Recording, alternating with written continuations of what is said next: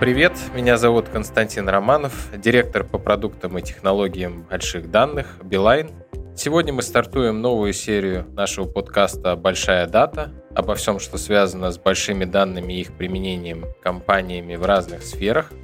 Наш сегодняшний выпуск называется «Как большие данные помогают защищать безопасность пользователей по всему миру». И у меня в гостях представители компании лаборатории Касперского, эксперт в области мобильных угроз Виктор Чебышев. Виктор, привет. Привет. И руководитель отдела антиспам-технологий Дмитрий Голубев. Сейчас в современном мире, мне кажется, это очень большой вызов, все, что связано с безопасностью данных, безопасностью пользователей, безопасностью финансов – и мне кажется, это очень, скажем так, интересная тема для всех. Поэтому мы решили поговорить о том, какие угрозы и вызовы сейчас происходят, как они меняются со временем. И самое главное, как мы можем с ними справляться, как мы с ними боремся. Начнем э, с первого вопроса. Как вы используете большие данные – и вообще, что вы вкладываете в это понятие и как они помогают вам в вашей работе сегодня?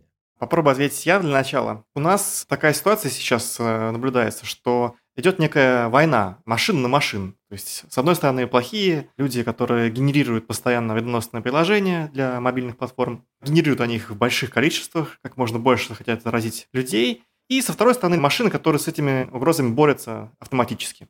Конечно, там лет 10 назад, может быть, даже больше, мы легко справлялись с потоком мобильных угроз двумя людьми. Они сидели днем, было 10 файлов в сутки, и, конечно, это никаких проблем не возникало с ними. Нужно было их задетектировать, и все. Сейчас поток файлов настолько большой, что никаких человеческих ресурсов не хватит для того, чтобы его обработать. Естественно, нужно какую-то автоматику использовать. И для нас, э, именно как э, аналитиков именно мобильных угроз, большие данные – это некие знания о мобильных угрозах. То есть первоначально это все-таки мобильная угроза. Мы на них обучаемся, их э, используем для того, чтобы от них же защитить. Ну, естественно, подмешиваем ко всему этому делу чистые файлы. Это довольно-таки большие объемы данных, по моим там меркам, это терабайты угроз, терабайты чистых файлов. Собственно говоря, это является точкой входа для больших данных компаний именно для мобильных угроз. А, собственно говоря, эти объемы мы используем для того, чтобы затем понять, какие файлы придут завтра плохими, а какие хорошими, отличать их. И, соответственно, защищать наших пользователей. Вот так вкратце. Виктор, вы упомянули об мобильных угрозах. Я думаю, что всем интересно понять, а что же это такое и чем отличается от других угроз и всего остального. Мобильные угрозы – это угроза для платформы Android. Это мобильная операционная система, она устанавливается на мобильные телефоны и планшеты с завода. Другие операционные системы, такие как iOS и Symbian, Windows Mobile, BlackBerry OS, они не так широко распространены и не так интересны злоумышленникам. А, это первая проблема. Вторая проблема – Android как таковой очень дружелюбен к разработчикам. Очень хорошая среда разработки. Есть набор функций, которые позволяют делать на устройстве почти все, что угодно. Поэтому эта платформа наиболее интересна, наиболее атакуема. Для нее больше всего угроз, лавредов. Угроза – это все, что угодно. Это любой э, троянец, это бэкдор, это любой класс зловредных приложений, которые существуют по данной платформе. Если говорить про Android, единицей такой угрозы является так называемый установочный файл или APK-файл. Это полноценный такой архивчик, в нем есть э, исполняемый код, есть какие-то ресурсы, э, картинки. В общем, все, что видит пользователь, когда взаимодействует с приложением. И как раз сложность в плане бигдаты на мобильных угрозах – это то, что единица этих данных, она очень большая по размеру. То есть, как правило, приложение, оно весит там, около мегабайта, а то и больше. И очень много полей этих приложений нам интересны для машинного обучения, это называется признаки. То есть э, само приложение характеризуется огромнейшим фронтом признаков, начиная от того, есть ли в нем картинки, какой доступ требуется приложению на устройстве и так далее. То есть очень-очень много интересного, можно сказать, по приложению. А как это все выглядит для пользователей? Чем это страшно? Вот я обычный обыватель, у меня смартфон с андроидом. Слава богу, нет, как вы сказали, айфона. Тем, у кого iPhone, могут быть спокойны. Но, допустим, у меня Android. Что самое страшное может произойти сейчас со мной в современном мире и как это выглядит? Начну с конца, на самом деле. То, что у вас iPhone, это не значит, что вы в безопасности. К сожалению, это не так. Так, вы меня разочаровали. Я только что уже практически вздохнул. Ну, хорошо. Да, это значит то, что под iOS очень немного именно файловых угроз. То есть таких, что мы можем пощупать пальчиками, там, посмотреть на них. Есть так называемая бестелесная угроза или веб-угроза. Это фишинг. Он актуален для любой платформы. Но с точки зрения именно опасности, для Android возможностей гораздо больше. Что может случиться плохого с вами? У нас доходило до того, что у нас телефон взрывался в лаборатории. Такое тоже было. Есть такой зловред, называется майнер. Он э, майнит биткоины на устройстве. Это не очень эффективно на самом деле, но тем не менее. Так вот, он так разогрел процессор мобильного устройства, что тот перегрелся, нагрел, как следствие, аккумулятор, и тот вспушился. То есть телефон фактически взорвался. То есть можно дистанционно взорвать любой смартфон? Теории, да. Э, вообще у них есть контроль температуры, они не позволяют перегреваться и вырубаются. Но тут почему-то карты сошлись не в пользу этого девайса бедного, и он, к сожалению, вышел из строя. Это такой, скорее, комичный пример. На самом деле, самое худшее, что может случиться, это вы потеряете сильно много денег. Потому что в большинстве случаев киберпреступники ориентированы на кражу денег. Это их хлеб, то есть они этим зарабатывают. И все цели, которые они преследуют, они сводятся, в принципе, к краже у вас денег тем или иным способом. Есть зловреды, которые самостоятельные, то есть они, заражая ваше устройство, получают доступ к банковскому приложению на устройстве, получают контроль над ним и от вашего имени осуществляют перевод полностью. Э, почему это опасно? Потому что банк полностью вам доверяет, он видит то, что устройство то же самое, что вы обычно используете, приложение то же самое, подозрений никаких не вызывает. Разве что сумму, которую переводит зловред с вашего устройства, возможно, это вся сумма на счету, возможно, частями в течение какого-то времени. Это прямая кража денег с устройства. Есть варианты, когда, такой тоже очень популярный способ, это когда приложение зловредное вынуждает вас ввести учетные данные от онлайн-банкинга. Вы сами, собственно, ему предоставляете такие данные. Интересно то, что оно при этом никуда не исчезает, и когда злоумышленники, получив доступ к вашему личному кабинету в банке, осуществляют перевод, вам приходит от банка что? Ну, двухфакторок приходит в виде смс, в виде push-нотификации. Они это перехватывают, вводят у себя в своем экране и таким образом осуществляют перевод. То есть это такой, на мой взгляд, самый печальный, такой неприятный последствия заражения устройства. На самом деле вариантов очень много. Начиная от э, самой сейчас распространенной, это реклама. Реклама бывает совершенно разная. В худшем случае вы просто не сможете пользоваться устройством, потому что экран будет завален рекламными баннерами, вы их закрываете, они появляются по новой, и так до бесконечности. И при этом вы не сможете удалить штатными средствами эту рекламу с устройства. То есть с ним просто невозможно будет работать. Ну и заканчивая, да, фатальными последствиями э, это уничтожение устройства, опустошение ваших счетов в банке. Последние тенденции такие, что мы фиксируем, что очень усилилось внимание киберпреступников к личным данным, то есть к фотографиям, к вашей локации. Это проявляется как в виде шпионских троянцев, которые постоянно отслеживают данные, так и есть так называемый класс угроз. Э, это средства для шпионажа со своими близкими, с женой, там, мужем. Называется это класс stalkerware. Обычно они устанавливаются, собственно говоря, своими близкими на устройство, то есть это не какое-то заражение классическое. При этом возможность таких приложений просто поражают, то есть там слежка вплоть до вашего сердцебиения. Это грубо, конечно, но тем не менее, то есть э, полностью все данные на вас, э, ваша переписка в социальных сетях, в мессенджерах, локация, фотографии с фронтальной и боковой камеры телефона. То есть почти все, что вы храните на устройстве, оно становится доступно вашему партнеру или тому, кто за вами следит. Звучит как фильм э, «Миссия невыполнимая». Практически волосы становятся дыбом, и страшно от того, что может с тобой произойти. А как вообще это все эволюционировало? То есть я так понимаю, что это сейчас мы пришли к такому, а с чего все начиналось и как развивалась эта история? Самое интересное, что начиналось-то как раз-таки с простых краш минимальных. Раньше мобильное устройство было довольно-таки примитивное в том плане, что не было таких экосистем, как сейчас. Не было банковских приложений, не было мессенджеров и соцсетей. То есть начиналось все с атак на так называемый мобильный счет. То есть счет, который позволяет вам общаться по телефону, смс посылать. Это угрозы еще пошли со старой платформы, так называемой Symbian. Там были зловреды класса Tarayan SMS, которые просто незатейливо отправляли 3 или 4 сообщения на приватные номера, такие четырехзначные. Таким образом, деньги с мобильного счета переходили на счета злоумышленников. Сейчас вся экосистема мобильная, она настолько изощренная и сложная, что можно получить доступ ко всему, имея доступ к мобильному устройству. И угрозы эволюционировали именно так. Появились банковские приложения, появились банковские угрозы. Появилась ценная информация на мобильном устройстве, это фотографии, презентации, документы появились шифровальщики или вымогатели, которые эти данные портят и требуют за восстановление выкуп. То есть развивались они, как развивалась вся сфера э, мобильная в целом, с появлением новых приложений, новых экосистем. Как вообще вот с этим всем бороться? То есть вы упомянули большие данные, машинное обучение, искусственный интеллект. Но если на пальцах, как это все происходит? Как обнаружить, что, например, ведется атака на конкретного пользователя? Как не только обнаружить, но и заблокировать и превентивно предотвратить этот весь процесс? Тут э, есть два аспекта. Первый, если мы говорим про основные преступления, киберпреступления, 99% так называемые, которые происходят в мире, здесь можно попытаться собственными силами локализовать, благо дело система позволяет это сделать, то есть Android показывает, что вот у вас есть такие-то приложения, у такого-то приложения есть доступ э, к микрофону, доступ к телефонной книге, есть доступ к смс-кам, есть возможность э, посмотреть, что происходит на экране. То есть можно такие приложения локализовать и удалить. Конечно, в большинстве случаев, если взять среднестатистического человека, со стопроцентной вероятностью он не сможет найти на телефоне сходу зловред, потому что те шифруются, те скрывают свою деятельность, называются там такими именами, как обновление системы, Adobe Flash Flare, все что угодно. То есть сходу заметить его не так-то просто. И единственный шанс, как э, обезопасить себя, это проявлять стандартные, такие общепризнанные, на самом деле, правила гигиены мобильной. Первое правило, которое я рекомендую, и вся индустрия в целом, это использовать э, только доверенные источники приложений. Например, если вы используете на Android Google Play как единственный источник приложений и устанавливаете приложения с высоким рейтингом, у которых хорошие отзывы, вероятность заражения сильно снижается. Если вы при этом еще и проверяете, зачем тому или иному приложению доступ к таким-то данным, потому что любое приложение обязано сейчас э, по закону показывать, как оно оперирует с данными, куда оно их отправляет, как они обрабатываются, тогда вы очень сильно себя обезопашиваете.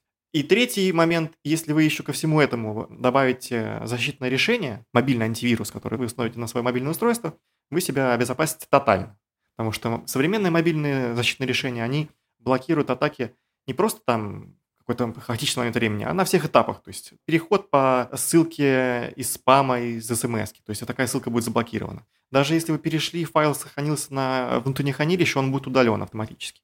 Если вы пытаетесь его установить, он будет удален после установки. То есть защитное решение не даст вам поступить плохо и заразиться. Если все это выполняете, вы сводите риск заражения к нулю. Но, тем не менее, есть какие-то случаи, когда э, вы пренебрегаете этой защитой, и, естественно, на мобильных устройствах сейчас это ну, равносильно открытию всех дверей, как хайвею, полетят к вам зловреды. Очень интересно, особенно про вот эти самые мобильные антивирусы. И хотелось бы побольше узнать, а как происходит процесс разработки, как научить вот эти вот антивирусы выявлять, блокировать те самые вредоносные программы или атаки, отделяя их от полезных и нужных э, функций приложений в твоем телефоне. На самом деле, большая часть магии в плане защиты происходит на стороне как раз-таки лаборатории. То есть мы собираем огромнейшее число файлов по всему интернету, по всем источникам, которые только можно. Скачиваем целые магазины приложений, пытаясь найти там что-то нехорошее. Мы оперируем большими данными. Так вот, э, как только мы нашли э, какой-то зловред, неважно откуда он пришел, мы выпускаем очень быстрый механизм защиты. Мы молниеносный. Это выпуск антивирусных баз, это защита облачная, все что угодно. То есть с этого момента, как только мы нашли и э, выпустили эту защиту, все наши пользователи уже защищены. Антивирус, он обращается к этим данным, смотрит, есть ли по ним совпадения. Это происходит в совершенно различный момент времени. Это может быть скачка файла из интернета, это установка его из магазина и так далее. То есть он уже, зная то, что, скорее всего, это зловред, он его заблокирует. Мы работаем именно на опережение, пытаемся максимально раньше потенциальных жертв найти зловреда и заблокировать его. То есть, говоря простым языком, вы собираете всех зловредов в одну библиотеку и потом просто используете ее во всех своих решениях, чтобы блокировать всех этих зловредов и их действия. Именно так, абсолютно верно. А если быть точным, сейчас у нас э, около 40 миллионов мобильных зловредов, коллекция, на которой мы обучаемся для того, чтобы блокировать эти угрозы с помощью бигдаты, около 30 миллионов, то есть почти вся.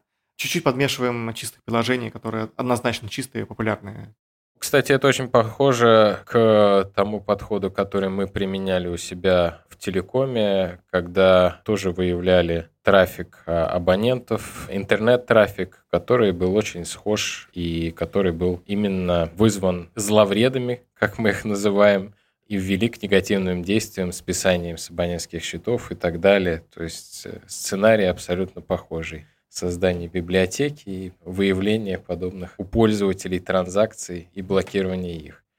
так повезло нам э, очень много предотвратить действий и обезопасить наших клиентов. Так что это, наверное, одно из важнейших направлений в современном мире – обезопасить э, людей от подобного рода вещей, особенно учитывая масштаб бедствия. Как вы сказали, более 40 миллионов зловредов. Да, на самом деле самое ценное во всей этой истории – это те знания, которые мы получаем о зловредах, какими признаками обладают эти файлы, на что нам опираться, какие признаки являются существенными для обучения. Вот это вот ключевой момент. То есть не имея зловредов, эффективно бороться с ними не получится. А какой на вашей памяти самый выдающийся зловред и почему? Самый выдающийся зловред, на самом деле, это целое семейство. А называлось оно Триада. Почему именно выдающиеся? Потому что в разработке принимали участие специалисты высокого класса. То есть это не просто студенты, да, там, или школьники, которые решили поиграться там и вступили на темную сторону силы. Это действительно люди с очень большим опытом мобильной разработки. Они знают внутреннюю архитектуру самой системы операционной, они настолько глубоко в нее э, могут внедряться, что ну, им можно позавидовать именно в плане э, как конкуренты, другие киберпреступники. В чем фишка? Там зловред один, он из там 10-15 модулей состоит. Один модуль загружает э, зловред, другой осуществляет скрытие деятельности зловреда, третий осуществляет, собственно говоря, шпионаж или там показ рекламы. То есть и код написан настолько профессионально, ну прям идеально, скажем так, да, что есть чему поучиться другим киберпреступникам. Да, это был интересный случай, и он чем еще примечательный? Тем, что просто так его не удалить. То есть штатными средствами системы невозможно было удалить его в некоторых случаях. Там и была история, так называемая supply chain attack. Это когда между клиентом, то есть купившим девайс потребителем, и заводом есть некая промежуточная точка. И на этой точке внедряется зловред. Внедряется он так глубоко, что система не предложит тебе его удалить с штатными средствами. И удаление таких зловредов – это целый квест, на самом деле, для жертв, потому что нужно искать прошивку чистую. Если найдешь, повезло, если нашел, то э, всю жизнь со зловредом сидишь. Угу. То есть от них не так-то просто избавиться. Порой это невозможно. Звучит пугающе. К нам вернулся Дмитрий. Да, я с вами. Отлично. Я хотел перейти к следующей животрепещущей теме. Это спам. Он сейчас обретает все новые и новые формы. Если раньше это были спам-смс, спам имейл, э, то мир как-то более-менее с этим научился жить э, и справляться. И вот по нашему опыту знаю, опыту телеком-оператора, мы как раз-таки разрабатывали алгоритмы, во-первых, идентификации, определения таких смс-спамеров и их блокирования. Но сейчас э, набирают обороты и другие виды спама, и об этом тоже хотелось бы поговорить. И вопрос к вам, Дмитрий. Вообще, какие сейчас типы спамов э, бывают, как беспокоят людей и компании, и как с ними удается бороться? Так, ну смотрите, как вы верно заметили, спам – это очень широкая область. Я специализируюсь на именно почтовом спаме, вернее, разных почтовых угрозах, не только спаме. Дело в том, что, как вы верно заметили, лет так, наверное, 7-8 назад спам был очень простой. Это были примитивные какие-то рассылки про какую-то фарму, про какие-то там регистрации фирм, ну, в общем, все вот эти вот всем нам знакомые тематики. Шли они огромнейшими тиражами, это были там миллионы, там десятки миллионов, сотни даже миллионов писем в день. А ловить их было очень несложно, потому что, опять же, и за счет массовости они почти всегда попадали в наши ловушки практически сразу. Мы генерировали по ним примитивные сигнатуры и все успешно ловили. Но ситуация, конечно, сильно поменялась. Буквально лет пять, может быть, назад, может быть, шесть. И спам стал очень сильно эволюционировать. То есть такое ощущение, что им занялись какие-то очень серьезные ребята. Соответственно, первое, что поменялось э, в спаме, это то, что он стал очень динамичный. Порой мы наблюдаем картину, когда от старта рассылки, даже от регистрации домена для новой спам-рассылки, ну то есть создания сайта спамерского, до момента, когда мы регистрируем последнее письмо, проходит не более 50 минут. То есть у спамеров полная автоматизация от э, генерации контента до доставки писем, э, соответственно, жертве в inbox. Спам перестал быть массовым, то есть нет проблемы сейчас уже с какими-то этими многомиллионными рассылками, они уже давно всеми ловятся. Проблему вызывают сейчас в основном таргетированные рассылки. А за счет того, что всякая персональная информация у людей продается, распространяется сплошь и рядом, спамеры этим пользуются, и э, свои атаки они нацеливают на ту группу лиц, соответственно, у которых, по их предположениям, они получат наибольший отклик. Ну, отклик финансовый, конечно. Поэтому надеяться на то, что спам-письмо придет к нам в ловушку, мы его увидим и задетектируем, мы больше не можем. То есть мы должны создавать какие-то более проактивные технологии. На самом деле а, таргетированность спам-рассылок, она уже дошла до некоторой такой крайней выраженной степени. То есть, например, сейчас а, очень популярный вид атаки – это так называемый бизнес-email компромисс. Представьте себе, вы работаете бухгалтером, бухгалтером какой-нибудь крупной компании. Пример не буду приводить.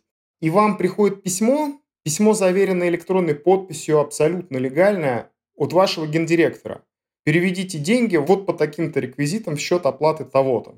Конечно, бухгалтер может растеряться и, собственно говоря, этот перевод осуществить.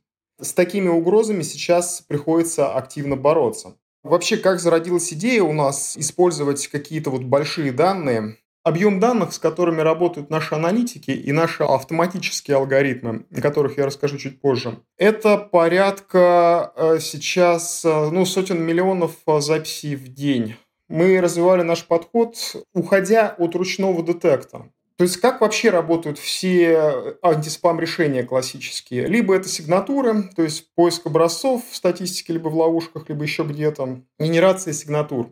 И, соответственно, эти сигнатуры дальше работают на клиентах и ловят спам. А второй подход – это машинное обучение. Это сбор огромных коллекций, а, соответственно, обучение алгоритмов машинного обучения на этих коллекциях. И, соответственно, классификация спам-не спам на основе полученных моделей. Оба подхода имеют э, как преимущества, так и недостатки.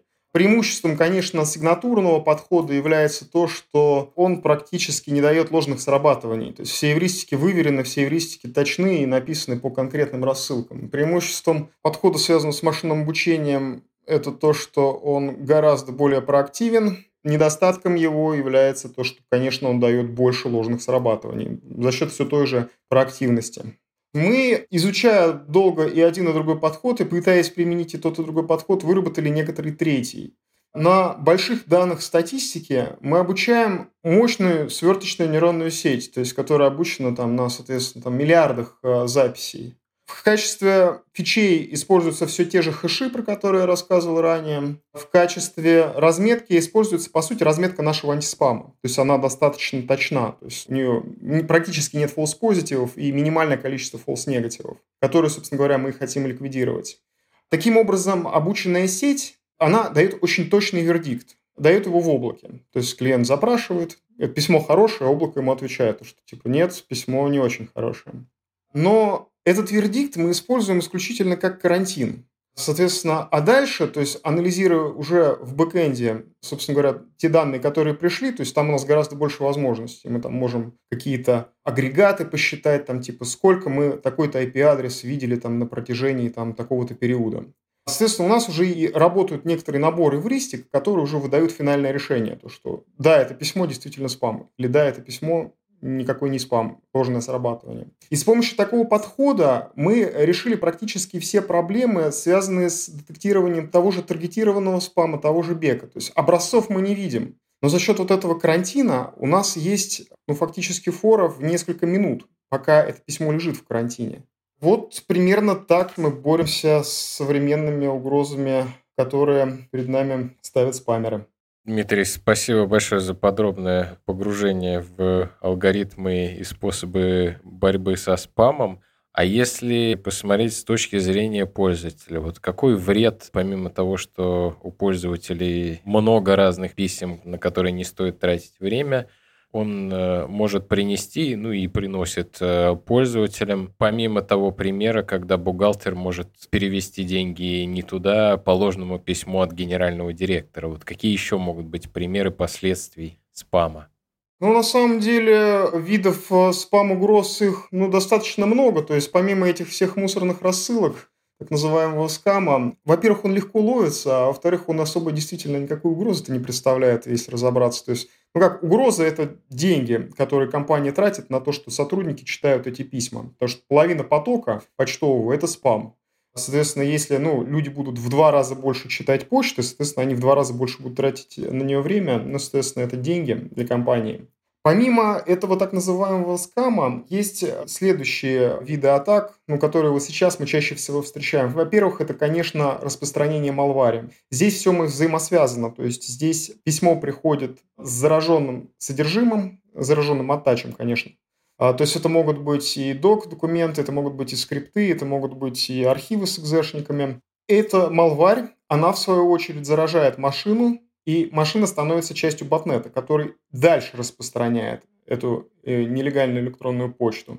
Малварных рассылок их сейчас э, ну, достаточно много, но этот процесс он ведет себя э, волнообразно. То есть, допустим, если осенью 2017 года мы видели ну, практически, наверное, половину всего спама, это был спам с вложениями Малвари. То есть это было какое-то просто стихийное бедствие. Помимо Малвари достаточно популярен стал фишинг во всех его проявлениях. То есть это кражи всяких логинов и паролей, это и мимикрирование под какую-то приличную организацию с целью ну, какую-то неправдивую информацию пользователю подсунуть. Очень популярен стал спуфинг также, но это вот как раз та угроза, про которую я до этого рассказывал. То есть бизнес email compromise, это вот случай с бухгалтером, это как раз часть спуфинга. Но спуфингом мы называем, когда, соответственно, домен а, письма или домен ссылок или внешний вид сообщения очень похож на какую-то всем известную организацию. А, ну вот, например, сейчас мы часто достаточно видим в потоке письма от э, Всемирной организации здравоохранения или от всевозможных а, правительств о том, что не хотите ли вы получить компенсацию. То есть, ну, письмо как будто от э, Всемирной организации здравоохранения. То есть э, люди открывают такое письмо, видят то, что им пришла какая-то компенсация, то, что им нужно заполнить какую-то анкету. Анкета лежит во вложении, вложения они открывают, естественно, там никакой компенсации нет, там вирус. Ну и, в общем, с самыми такими неприятными последствиями для них. То есть спамеры же они не могут не нажиться на чужом горе. То есть для всех коронавирус это, ну, трагедия, можно сказать, а для них это способ нажиться на пользователях. Кстати, хорошо, что вы упомянули о такой теме, которая уже, в принципе, затронула практически весь мир. Э, коронавирус, вы упомянули один из примеров, как это повлияло на развитие спама и мобильных угроз. А вот что еще поменялось, что появилось новое именно вот в период COVID-19? Какие новые опасности подстерегают пользователей и что интересного вы заметили за последнее время? В нашей отрасли, конечно, все новое – это хорошо забытое старое. А, то есть с ковидом где-то еще в феврале, то есть когда вся вот эта вот э, история началась, мы стали замечать в потоках все больше и больше скамписем со всякими этими предложениями купить какие-нибудь маски, какие-нибудь там устройства для измерения температуры дистанционно. В общем, поначалу ничего интересного не было.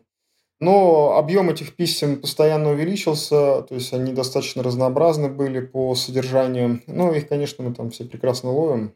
Дальше пошли вот те самые рассылки с подделками под ВОЗ и под правительство когда правительство начали информировать то, что они там э, раздают там помощь, деньги, там какие-то еще блага, соответственно, спамеры тут же начали подделываться под это, а, соответственно, ну и, как правило, это использовалось для того, чтобы заразить машины какой-то малварией. Наверное, на самом деле, вот из коронавирусных э, угроз вот текущих мы видим в первую очередь это фишинг, Э, спуфинг под э, всякие правительственные организации, фишинг, соответственно, с информацией о текущем состоянии эпидемии, то есть предложение «пройдите вот по этой ссылке, посмотрите там текущие данные об эпидемии». А на самом деле по этой ссылке открывается какая-нибудь форма логина в Outlook. Соответственно, пользователь, ну, если он не опытен, может ввести свои креденшалы и, соответственно, оставить их кому-то для пользования дальнейшего в плохих целях. Спасибо, Дмитрий. Виктор, а по вашей кафедре вот в области мобильных угроз, что появилось в период COVID со своей спецификой, возможно?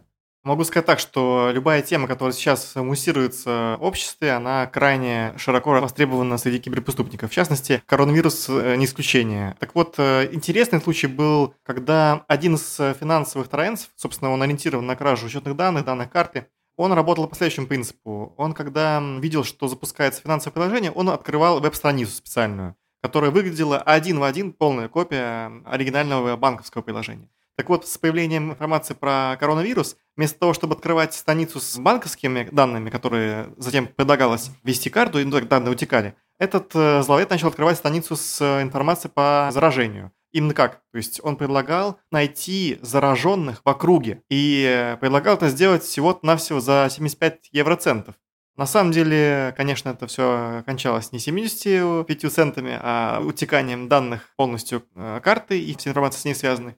В принципе, они используют это как вектор распространения, то есть это так называемая социальная инженерия. Э, дать пользователю то, что он хочет. Ищет он порно, дать ему порно. Ищет он COVID Finder, дать ему Finder. Так это работает и с мобильными угрозами то же самое. Но интересно то, что вот они такую попытку предприняли многослойную. Сначала зловред, потом веб-страница, потом на веб-странице нужно было от жертвы какие-то действия, она может их выполнить, а может нет. Тем не менее, они особо не мудрство и лукаво, что называется, взяли, просто переориентировали финансовую угрозу на такую же финансовую угрозу, только с тематикой ковид.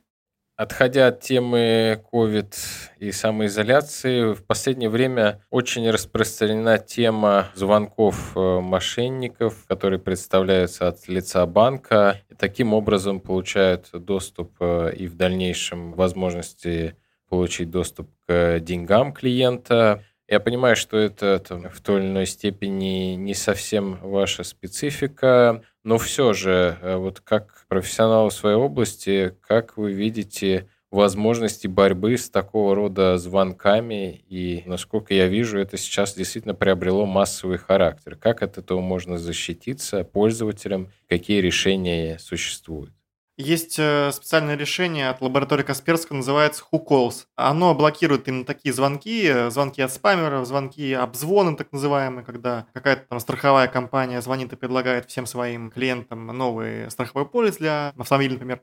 Вот приложение, собственно, знает про эти все номера и э, предупредит о таком звонке. Конечно, я рекомендую воспользоваться.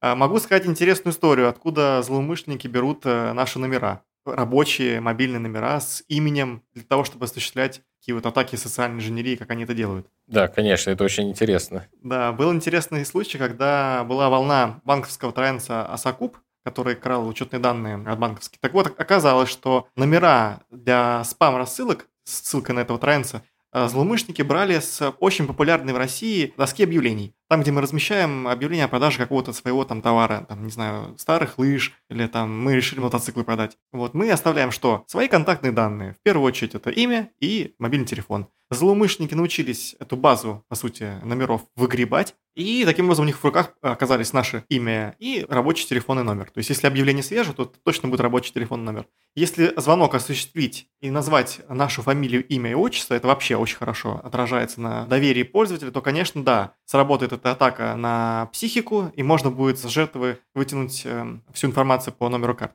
Э, звонки действительно набирают популярность, но мы с этим боремся.